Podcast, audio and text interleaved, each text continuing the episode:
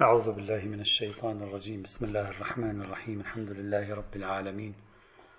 الصلاة والسلام على سيدنا محمد وعلى آله الطيبين الطاهرين. كنا نتكلم في المحور الرابع أو في المرحلة الرابعة من مراحل البحث في الاتجاه المعنوي في الدين الذي يقف على النقيض تماما من فكرة التعبد في الدين والتي يعتبر أن الدين قائم عليها. المرحلة الرابعة من البحث كانت عبارة عن تناقض الدين والحداثة وسبيل المعنوية في فض الاشتباك بين الدين والحداثة.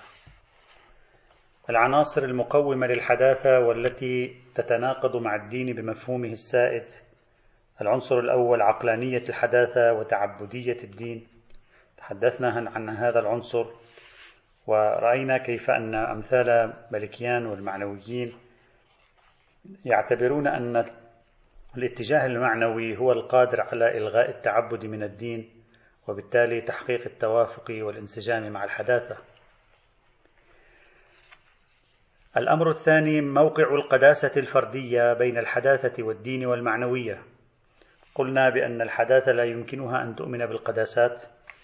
الدين بمفهومه السائد قائم على القداسات، وبالتالي ثمة تناقض ثان هنا بين الحداثة وبين الدين وبهذه الطريقة يأتي المعنويون لكي يفضوا هذا الاشتباك بين الدين والحداثة. لأن المعنويين ليس عندهم شيء اسمه القداسات. وأما رجوع الجاهل إلى العالم عندهم فلا يكون إلا في ثلاث حالات الحالة الأولى الاستقراء التاريخي الحالة الثانية التجربة الشخصية والحالة الثالثة الرجوع إلى أهل الخبرات في مجال اختصاصاتهم حتى لا يلزم الهرج والمرج. العنصر الثالث المقوم للحداثة والموجب للتناقض مع الدين بمفهومه السائد التاريخ. الحداثة لا تؤمن بالتاريخ الدين السائد قائم على التاريخ إذا لا يمكن أن يجتمعا. هنا يأتي دور المعنوية ليسلب القيمة عن الجمل الخبرية وعن التاريخيات وبالتالي يحقق توافقا بين الدين وبين الحداثة. العنصر الرابع هنا وصلنا. العنصر الرابع المقوم للحداثة والذي يوجب أيضا تناقضا مع الدين بمفهومه السائد هو النزعة الدنيوية أو النزعة الزمكانية في الحداثة. ما معنى هذا الكلام؟ الحداثة هي اللحظة. الإنسان الحداثي هو إنسان اللحظة. لا معنى عند الإنسان الحداثي أن نقول علينا تطبيق التكليف الشرعي ولا شأن لنا بالنتائج. هذا التفكير تفكير فقهي لكن هذا التفكير فقهي يقوم على التنجيز والتعذير لكنه تفكير لا يمكن أن يقبل به الحداثيون أبدا. الحداثيون يقولون أي شيء يقدمه الدين أهلا وسهلا به. المهم أن هذا الشيء نمارسه نلمس نتائجه. نرى بأم أعيننا نتائجه, نتائجه.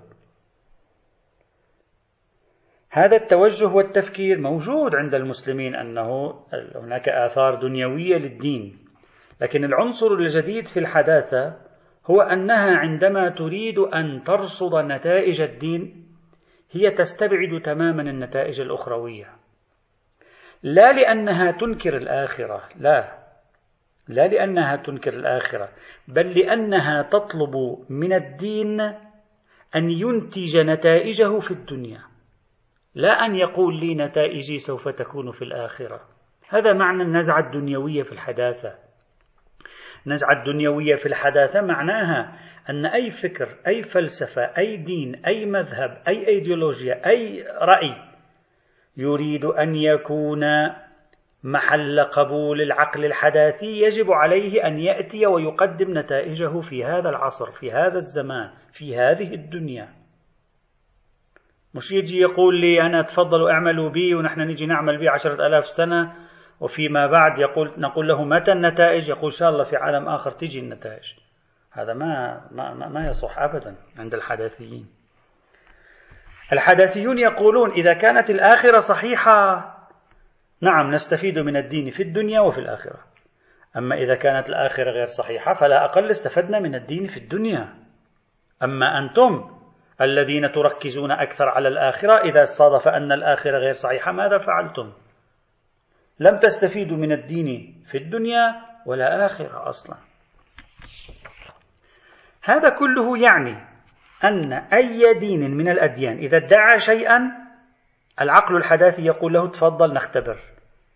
وين نختبرك؟ مش نختبرك في الآخرة لا نختبرك في الزمان والمكان.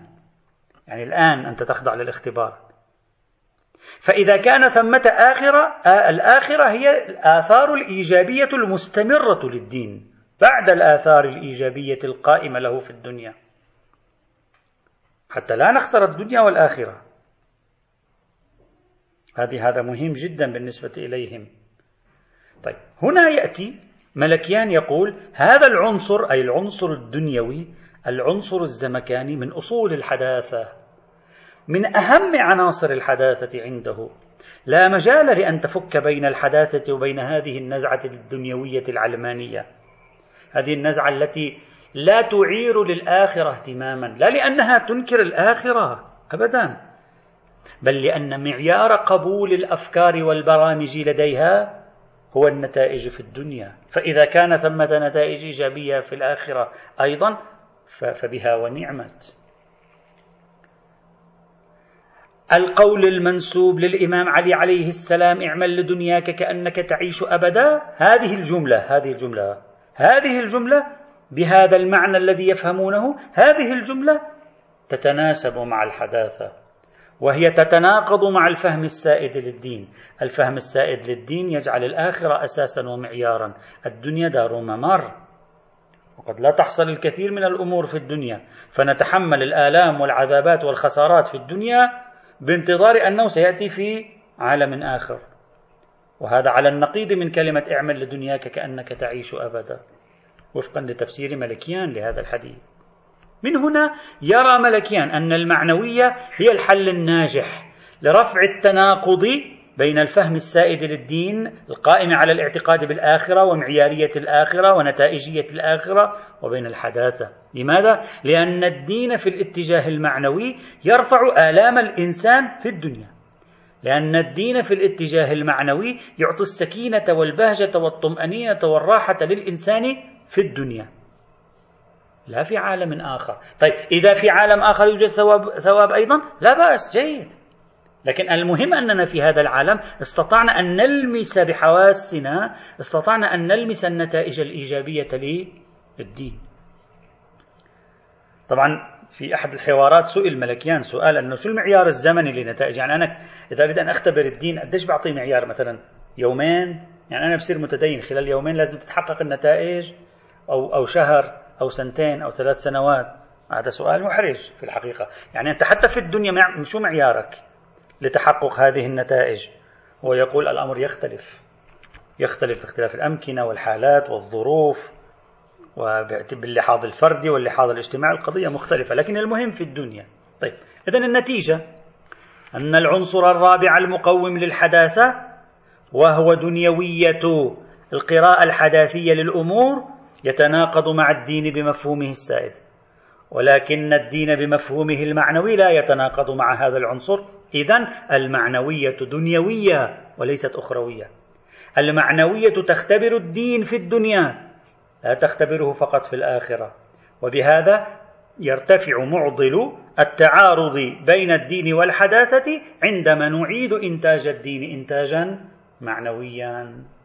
هذا العنصر الرابع. العنصر الخامس. اضمحلال التصورات الشمولية والميتافيزيقية عن العالم. من مقومات الحداثة تزلزل القوانين الشمولية الجامعة حول الطبيعة وما وراء الطبيعة.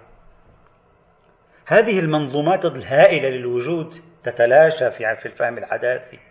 مثلا لو أننا سألنا ابن سينا أو الملا صدرة أو سبينوزا أو هيجل لو سألناهم عن أي جزء من أجزاء هذا العالم سيفسرون هذا الجزء لنا من خلال قراءتهم لمجموع أجزاء العالم فيضعون هذا الجزء في المنظومة الكاملة.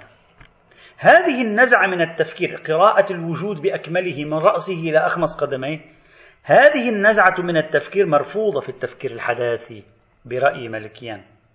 الحداثيون لا يؤمنون ولا يميلون إلى الصور الفلسفية والمنظومات الكاملة للوجود من المبدأ إلى المعاد. هذا ما فيه. هم ميالون أكثر إلى الصور الجزئية هم ميالون أكثر إلى العقل الجزئي العقل الأداتي العقل النفعي العقل البراغماتي. العقل الذي يتابع اللحظة العقل الذي يدرس الجزئيات والتفاصيل لحظة بلحظة. الحداثة متقومة أصلا بالعقل الجزئي الأداتي بينما الدين السائد اليوم بفهمه الميتافيزيقي متقوم بالعقل الشمولي الكلي أصلا متقوم بالعقل الشمولي الكلي دائما يهتم لتفسير من أين وإلى أين ولماذا والمبدأ والمعاد والهرم والنظام الكامل برمته هذا. إذا ثمة تناقض برأي ملكيان بين الدين بمعناه السائد الدين الميتافيزيقي وبين الحداثة. أين هو الحل؟ مرة أخرى يقول ملكيان الحل عندي هو في الدين المعنوي. لماذا؟ لأن المعنوية لا يهمها تصور العالم لا يهمها تصور الرؤية الكونية. سوي لي أنت رؤية كونية عملاقة. من المبدأ إلى المعاد فلسفة طويلة عريضة شمولية على طريقة شمولية هيجل. وعلى طريقة شمولية الملا صدرة وطريقة الفلسفات الشمولية السينوية هي لا يهمها البعد الشمولي لا يهمها البعد الميتافيزيقي من الدين.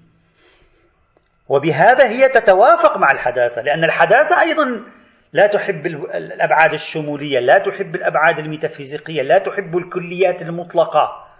المعنوية هم أيضا تستبعد الكليات المطلقة تستبعد الميتافيزيقيات والشموليات. إذا وبذلك توافق المعنوية بين الحداثة والدين بتفسيرها. طبعا طبيعي هنا أن حجم الدين مع الاتجاه المعنوي سوف يتقلص كثيرا.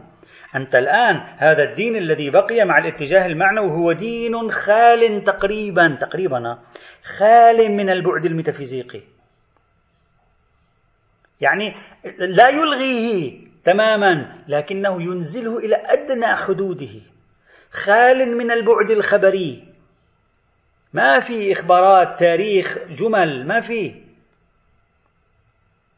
طبعا ملكيان لا يقول لنا البعد الميتافيزيقي الحد الأدنى للبعد الميتافيزيقي المتبقي في المعنوية ما هو. لكن هو يقول البعد الميتافيزيقي يتقلص كثيرا. كذلك البعد الخبري. القرآن نزل كذا في مكة حصل كذا مع السيدة الزهراء حصل كذا مع الإمام المهدي سيحصل كذا.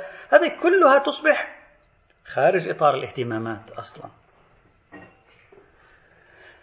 لا بأس أن أشير هنا إلى قضية مهمة في تفكير المعنويين. خذوا مثلا وجود الله. الله عند المسلمين واليهود والمسيحيين هو إله متشخص. يعني أنت تشعر كأن هناك شيء وأنت تتخاطب معه. والله عند الوذيين وعند أمثال ملكيان هو إله غير متشخص. الإله غير المتشخص مهم جدا في المعنوية. أرجو أن تنتبهوا لهذه النقطة. الإله غير المتشخص مهم جدا في المسلك المعنوي. ما معنى الإله غير المتشخص؟ يعني المطلقات. المطلقات المثالية إذا صح التعبير. مثلا العدل. العدل مطلق. ينشده الكثيرون يضحون في سبيل تحقيقه. هو إله غير متشخص عند المعنويين. هذا مهم. مثلا من وجهة نظر أمثال ملكيان ممكن يكون الفيلسوف وعالم الاجتماع والاقتصاد الألماني كارل ماركس المتوفى 1883 ممكن يكون إنسان معنوي لأنه عنده قيم مطلقة سامية.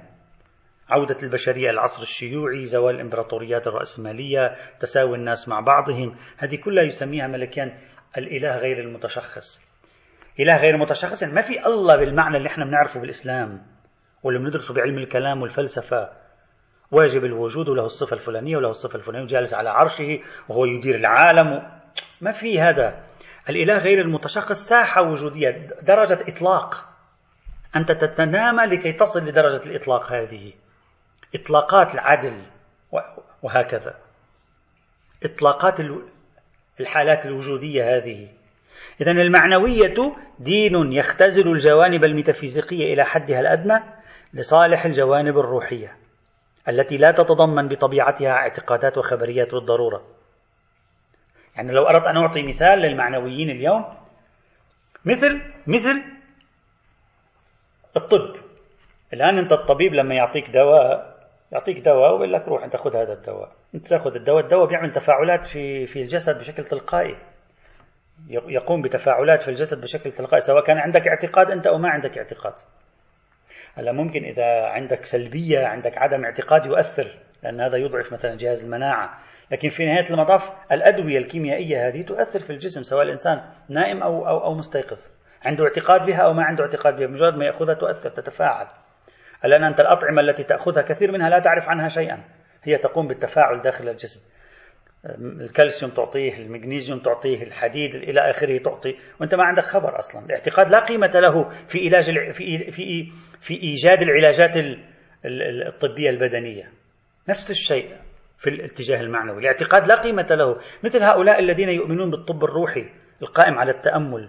قل أنت فقط تأمل مش ضروري تعتقد بشيء. أنت تأمل افعل الأمر الفلاني. هذا بحد نفسه يعطيك علاجا. الدين المعنوي ينتمي إلى هذا الاتجاه. اتجاه يجعل التجربة الروحية الذاتية علاج للإنسان. بدون أن يكون بالضرورة قائمة هذه التجربة على معتقد. تماما كالطب الذي يعالج الجسد بدون أن يقوم هذا العلاج على معتقد عند المريض. بل هو بشكل تلقائي يحقق هذا العلاج للجسد. إذا النقطة الخامسة الأساسية هنا أيضا هي عبارة عن انتهاء التصورات الكلية الشمولية الميتافيزيقية في عصر الحداثة وهذا يتناقض مع الدين بمفهومه السائد المعنوية تأتي على الخط تلغي أيضا الميتافيزيقيات والشموليات فتوفق ما بين الدين وبين العلمانية. عفوا العلمانية نعم والحداثة. الخاصية السادسة في الحداثة والتي هي آخر الخواص المقومة للحداثة وفقا ل يعني مقاربات ملكيان في مجمل أطراف كلماته وبحوثه. الفهم الحداثي للدين أو الفهم الزمكاني للدين. الحداثة تفهم الأديان على أنها محلية زمانية مكانية. الماء عندما ينزل من السماء يتموضع على شكل المنحدرات الموجودة في الأرض. إذا في عندنا حفرة في الأرض يأخذ تموضع الحفرة. إذا في عندنا أودية يأخذ تموضع الأودية. إذا عندنا مسيل يأخذ تموضع المسيل وهكذا. فسالت أودية بقدرها. القابل هذا التعبير الفلسفي والعرفاني المعروف القابل هو الذي يشكل الفيض. مش الفيض يشكل القابل. أنت بحسب قابليتك بياخذ الفيض وضعه عندك. مش بحسب الفيض بتاخذ وضعك أنت. الأديان عند الحداثيين على هذا المنوع أديان دائما محلية شعوبية. القرآن إذا نزل في بلاد العرب قال أفلا ينظرون إلى الإبل كيف خلقت؟ لا شك أن القرآن لو نزل في بريطانيا ما كان ليقول لهم أفلا ينظرون إلى الإبل كيف خلقت؟ بل كان يقول لهم شيئا آخر. ولذلك الكتب المقدسة مثلا عند البوذيين والهندوس تقسم بالفيلة لأن الدين يتشكل بشكل المكان الذي وجد فيه بينما الكتب المقدسة عند المسلمين تقسم بالإبل. هذا وضع.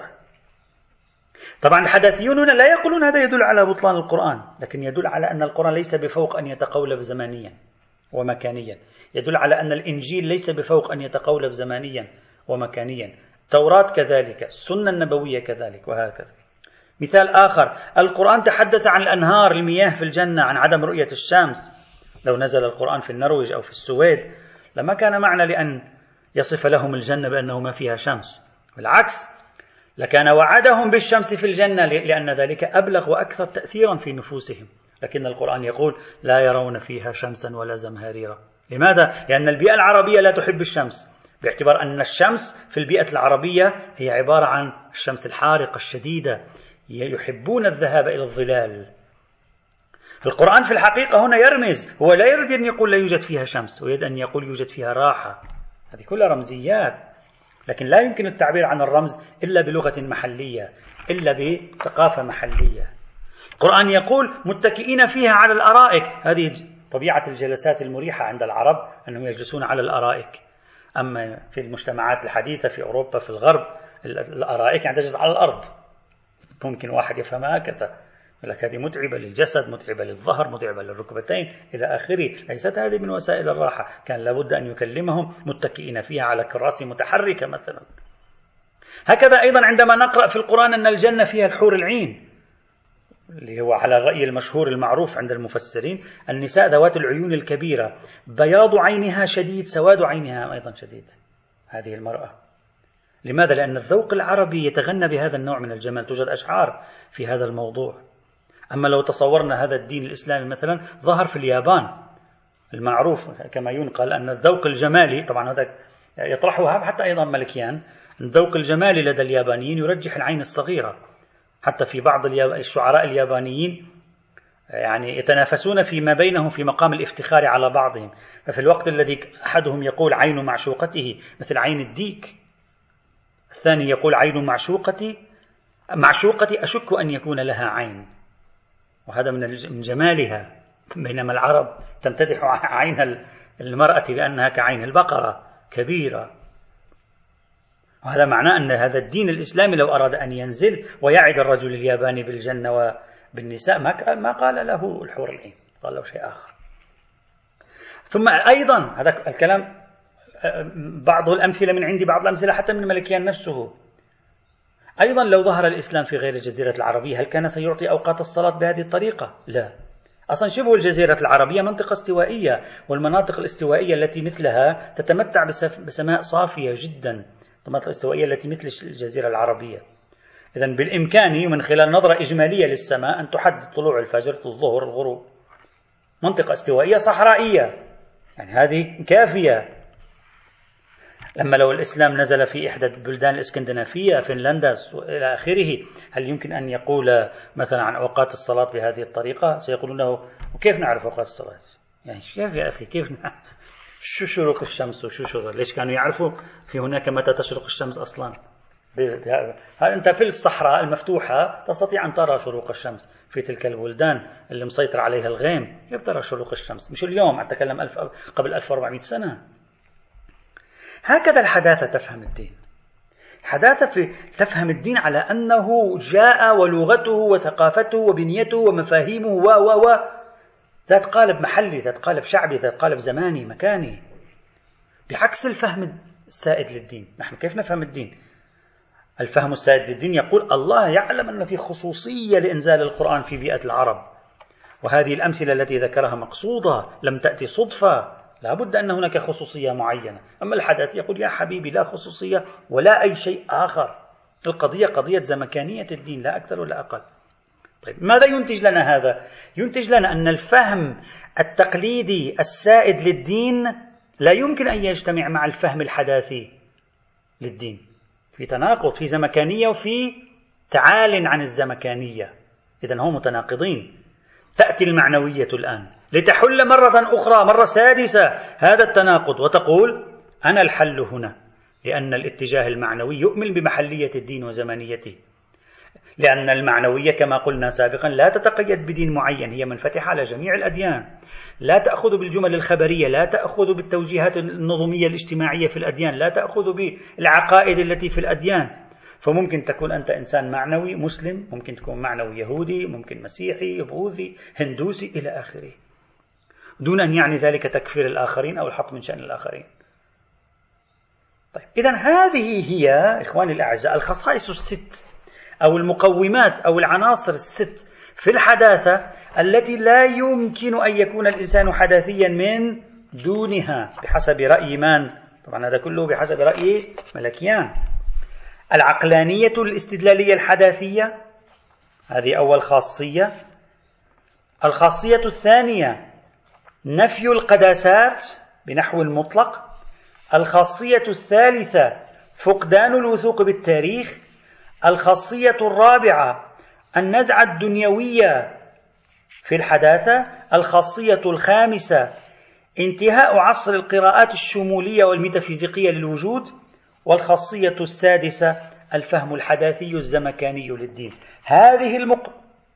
هذه المقومات الستة التي تقوم الحداثة كلها تناقض الدين بمفهومه السائد.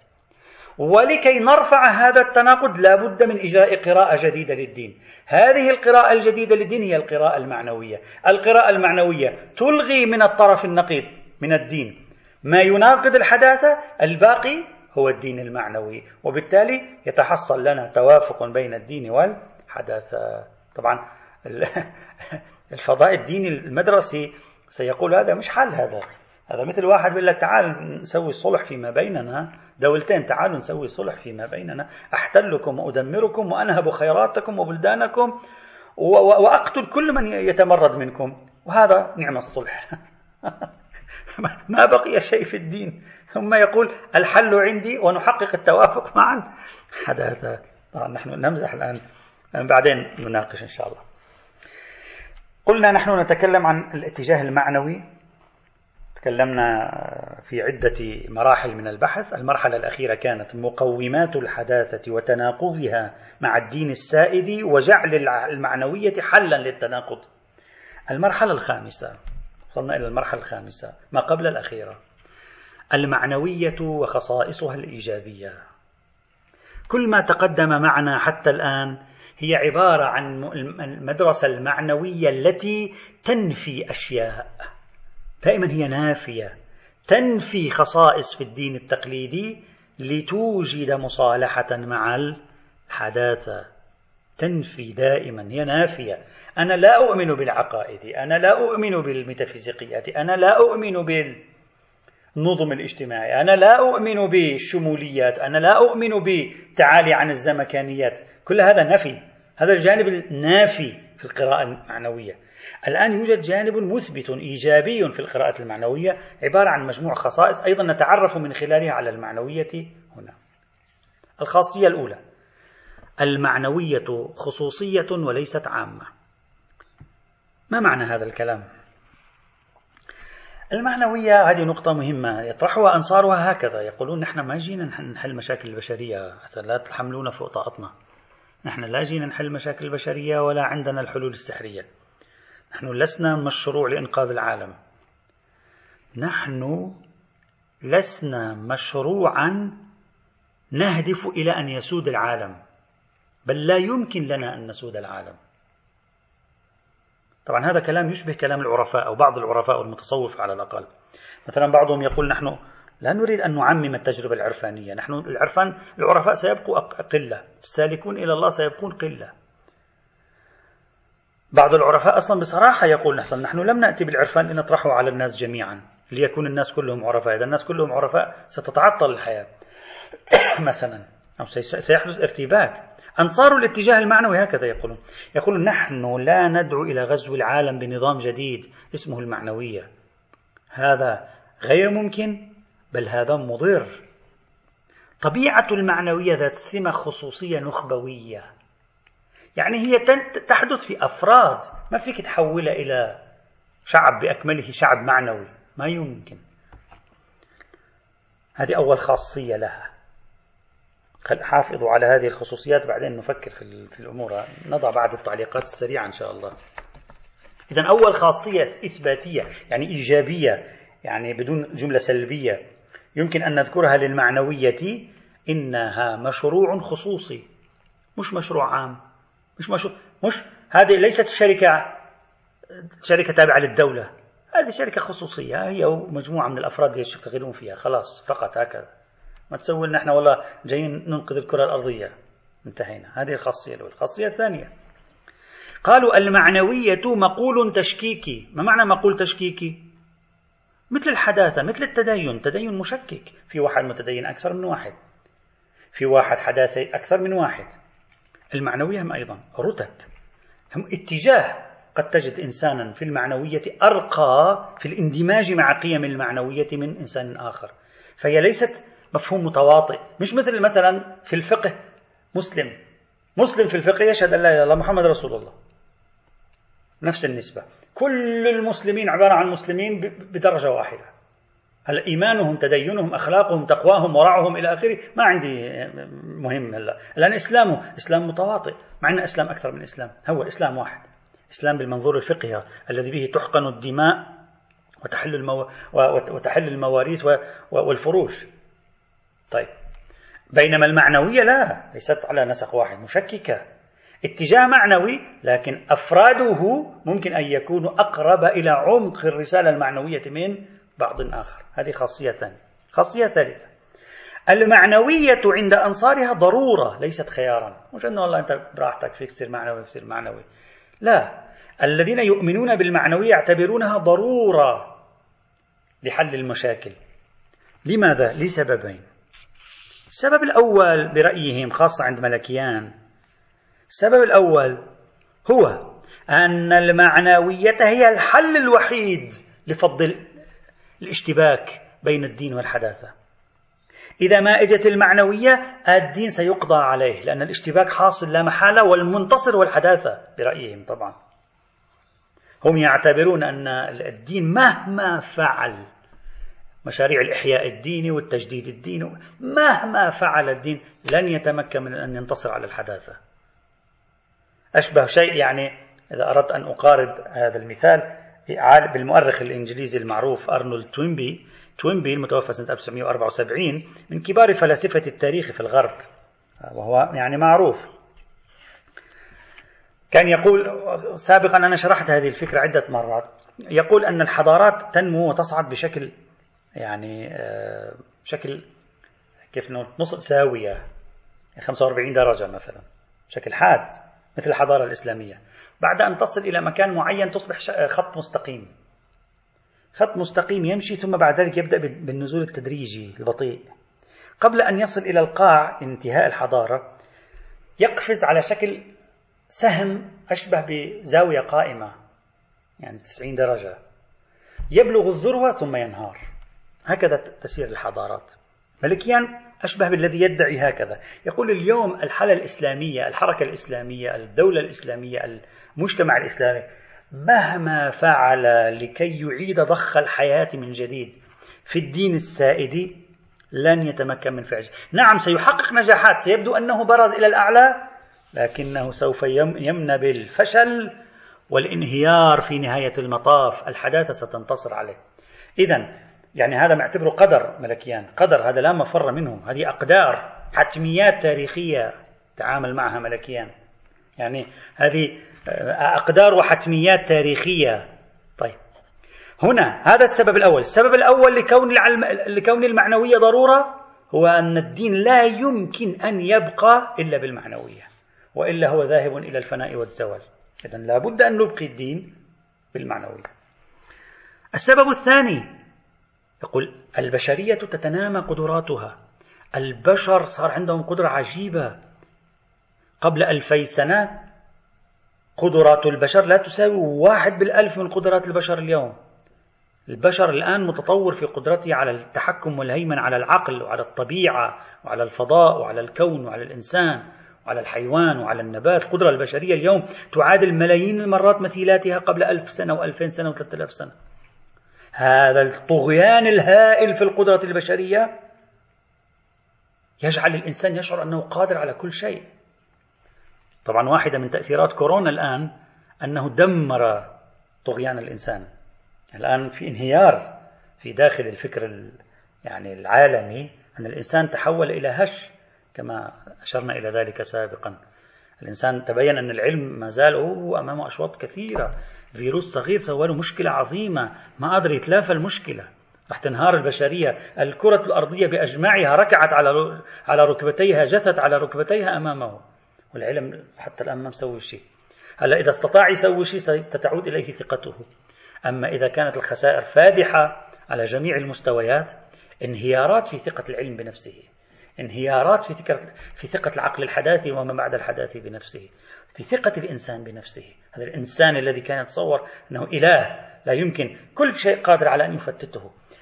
عبروا من مرحلة معرفة كل شيء إلى مرحلة التحكم بكل شيء. الآن في انهيار كبير. لكن على أي حال يقول ملكيان الإنسان صار قوة هائلة. طيب هذه القوة الهائلة بدون الأخلاق ماذا نفعل؟ هذا ممكن تحرق الأخضر واليابس. ممكن تحرق الإنسان نفسه. الأرض الكون الحياة البيئة تدمرها تدميرا. لا تبقي فيها شيئا. إذا نحن بحاجة إلى المعنوية لأن المعنوية هي المدرسة الأخلاقية الروحية العميقة. التي يمكن أن تضبط طغيان الإنسان ترجع العقل والوجدان والضمير إلى الحياة بحيث يضبطون طغيان الإنسان المتسبب عن ماذا؟ متسبب عن نمو قدراته الهائلة خاصة في القرن العشرين قرن التطور الذري العجيب الغريب قرن كشف الجينات الوراثية الهائلة قرن تطور التكنولوجيات المعلوماتية والمعرفة هذا هذه القفزات الهائلة في القرن العشرين ما الذي يمكن أن يهدئ هذا الإنسان المتجبر؟ ما في إلا المعنوية أو كورونا. هذا و... هذا خيار آخر. لا خلي الم... نشوف الآن أيهما نختار الكورونا أو المعنوية. طيب إذا في ظل انهيار هذه القيم الدين السائد انهار. أمام الحداثة. خسر معركته أمام الحداثة. من الذي سيضبط هذا الإنسان الحداثي؟ لن يضبطه إلا المعنوية لأن الدين التقليدي خلاص سينسحب شيئا فشيئا وسينتهي عصره إلى الأبد. إذا في سببين أساسيين. يجعلان المعنوية ضرورة قاهرة. السبب الأول بقاء الدين. إذ من دون المعنوية سينتهي الدين في صراعه مع الحداثة. السبب الثاني الدين طبعا بالتعريف المعنوي السبب الثاني بقاء الإنسان. حماية الإنسان من طغيانه. إذا حماية الدين وحماية الإنسان هما اللذان يفرضان الأخذ بمسلك المعنوية ويجعلانه ضرورة ليس خيارا. هذه الخاصية أو العنصر الثالث يعني العنصر الإيجابي الثالث. العنصر الإيجابي الرابع أو الصفة الإيجابية الرابعة أن الاتجاه المعنوي يتضمن قدرا من الدنيوية قدرا من الآنية قدرا من العلمنة. تهمه النتائج الدنيوية كما شرحنا سابقا. مهتم بهذا الأمر. لا تهمه التحليلات النظرية لا تهمه الأمور العملية الأخروية. هو لا ينكر الحياة بعد الموت. لكن هو يهمه أن يجرب الحلول قبل الموت. هذه هي نقطته المهمة. إذا أي دين أي مذهب أي مسلك يقدم لي حل مسألة أو حل مشكلة ثم يقول تفضل هذا هو الحل لا تناقش ولا يظهر نتائجه الإيجابية إلا بعد الموت هذا لا يمكن أن أتعامل معه. أنا المعنوي المتشرب بقيم الحداثة لأن المعنوي كما رأينا متشرب بقيم الحداثة. أي قيم؟ القيم المقومة للحداثة التي لا يمكن اجتنابها. كذلك إذا ادعى أيدي من الأديان شيء معين لابد أن نختبره. تفضل الاختبار. نختبره في الزمان والمكان. مش اللي أنا والله بعد ما تموتوا إن شاء الله أعطيكم خبر. طيب أكد لكم الخبر. ما يصير. يعني هذا لا, لا, لا يمكن أن تفهم معه بهذه الطريقة. إذا هذه الخصوصية للمعنوية تجعلها بعيدة عن النزعة الأخروية التي تبني عليها الكثير من الأديان. الإنسان المعنوي يتاجر بالنقد لا بالنسيئة مثل مثل كثير من العرفاء والمتصوفة عرفاء المتصوفة ما يقول لك أنا أصلي وأصوم حتى يوم القيامة أخذ جنة أصلي وأصوم حتى الآن للجنة أخذها. الآن أعيشها الآن أرتقي بالقرب الإلهي الآن أعيش لذة القرب من الله سبحانه وتعالى. في حياتي أصل إلى مقام البهجة والراحة والسكينة والأمل والرضا الباطني المعنوي. أنا لا أتاجر بالنسيئة أنا أتاجر بالنقد. اللي ادفع الآن وأنا أسلمك إن شاء الله البضاعة أسلمك إياها في في, في يوم القيامة. ما أقبل هذا. أنا الآن أقدم لك الآن علي أن أخذ النتائج.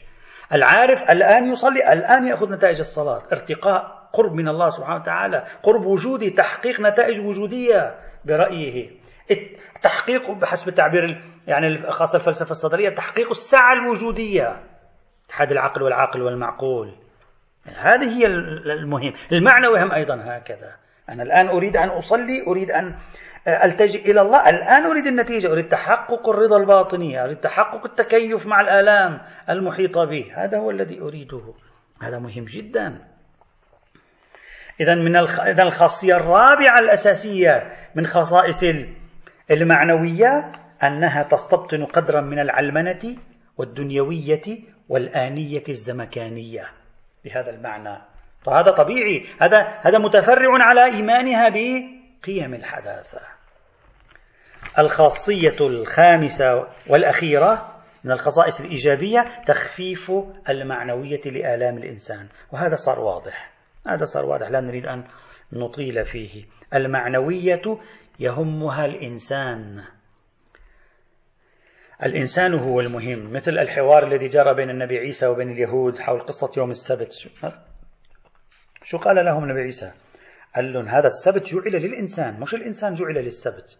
مش أنا علي أن أتلف نفسي لأجل يوم السبت.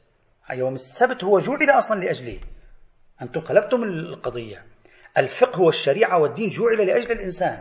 الآن هو يذهب هدرا لأجل الفقه. هو ينتهي لأجل الفقه. كيف هذا غير مقبول؟ هذا الذي فإذا الحل هو المعنوية. المعنوية تستطيع أن تخفف آلام الإنسان كما شرحنا لا أريد أن أطيل في هذه النقطة. ثلاث آلام يوجد للإنسان برأي ملكيان. آلام قابلة للزوال والله ألم الضرس. أعطيه مسكن يزول. آلام غير قابلة للزوال أصلا مثل المصاعب التي يواجهها الإنسان مع الطبيعة. في مشاكل شو نسوي؟ تتطور العلوم تذلل هذه المصاعب لكن تبقى مصاعب. قد تذلل مصاعب تخلق مصاعب جديدة مثل الأزمات البيئية مثلا. إذا إذا آلام قابلة للزوال وهذه نزيلها. آلام غير قابلة للزوال نسعى لإزالتها بالعلم لكن لا تزال على أي حال. إذا أزيلت يأتي بديل عنها عادة هكذا. الثالث الآلام التي من نوع الملل والتوتر والوحشة والألم الباطني وهذه هي التي تأتي المعنوية لكي تزيلها من حياتنا. طيب. إذا أنا خلينا نسوي فهرس قبل أن ننتقل إلى المحور الأخير من من محاور البحث عن المعنوية. غدا ننتهي منها لننتقل إلى مناقشتها. في المعنوية نحن بحثنا على مستوى عدة آه، يعني مراحل. الحداثة قسمناها ما يمكن اجتنابه وما لا يمكن اجتنابه. المرحلة الثانية الدين. في الدين بحثنا أولا معنى الدين بحثنا ثانيا اختيار الدين بحثنا ثالثا جوهر الدين بحثنا رابعا تعدد القراءات الدينية. وهذا تحدثنا عنه والمائز بين هذه القراءات وعناصر الاشتراك وعناصر الاختلاف فيما بينها. إذا أولا الحداثة ثانيا الدين ثالثا الاتجاه المعنوي في الدين. في الاتجاه المعنوي بنظرة عامة في الاتجاه المعنوي بحثنا أولا عن نشوء الاتجاه المعنوي وتاريخ الاتجاه المعنوي. بحثنا ثانيا عن المعنوية هي اتجاه وليست مذهبا أو مدرسة أو دينا. بحثنا ثالثا عن أهداف النزعة المعنوية في الدين وهي معالجة الآلام وما شابه ذلك. في المرحلة الرابعة إذا تكلمنا أولا باختصار عن حداثة ثم عن الدين في عدة نقاط ثم عن المعنوية بنظرة عامة. في المرحلة الرابعة تناقض الدين والحداثة. تكلمنا هنا عن العناصر الست المقومة للحداثة التي توجب تناقض الحداثة مع الدين. ورأينا أن المعنوية هي التي تتمكن من أن تقدم قراءة للدين يمكنها أن تعيد التوافق بين الدين والحداثة. هذه في المرحلة الرابعة. في المرحلة الخامسة تحدثنا عن المعنوية خصائصها الإيجابية. قلنا المعنوية خاصة وليست عامة. المعنوية مقول تشكيكي غير متواطئ. المعنوية ضرورة وليست خيارا. المعنوية محتوية على قدر من العلمنة والدنيوية والآنية. خامسا تخفيف المعنوية لآلام الإنسان ومعاناته. هكذا نكون قد بحثنا في خمس مراحل حول الاتجاه المعنوي. بقيت عندنا المرحلة الأخيرة وهي خصائص الإنسان المعنوي. ما هي خواص هذا الإنسان؟ وما يفترق به عن الإنسان غيره يعني المتدين المعنوي ما الفرق بينه وبين المتدين غير المعنوي؟ نذكر غدا هذه هذا المحور الأخير ننتهي منه غدا إن شاء الله تعالى وننتقل إلى مجموعة الملاحظات والانتقادات التي تتصل ببحثنا التي سوف نسجلها على آه، ما طرحته إيمانية المعنويين خاصة مصطفى ملكيان. والحمد لله رب العالمين.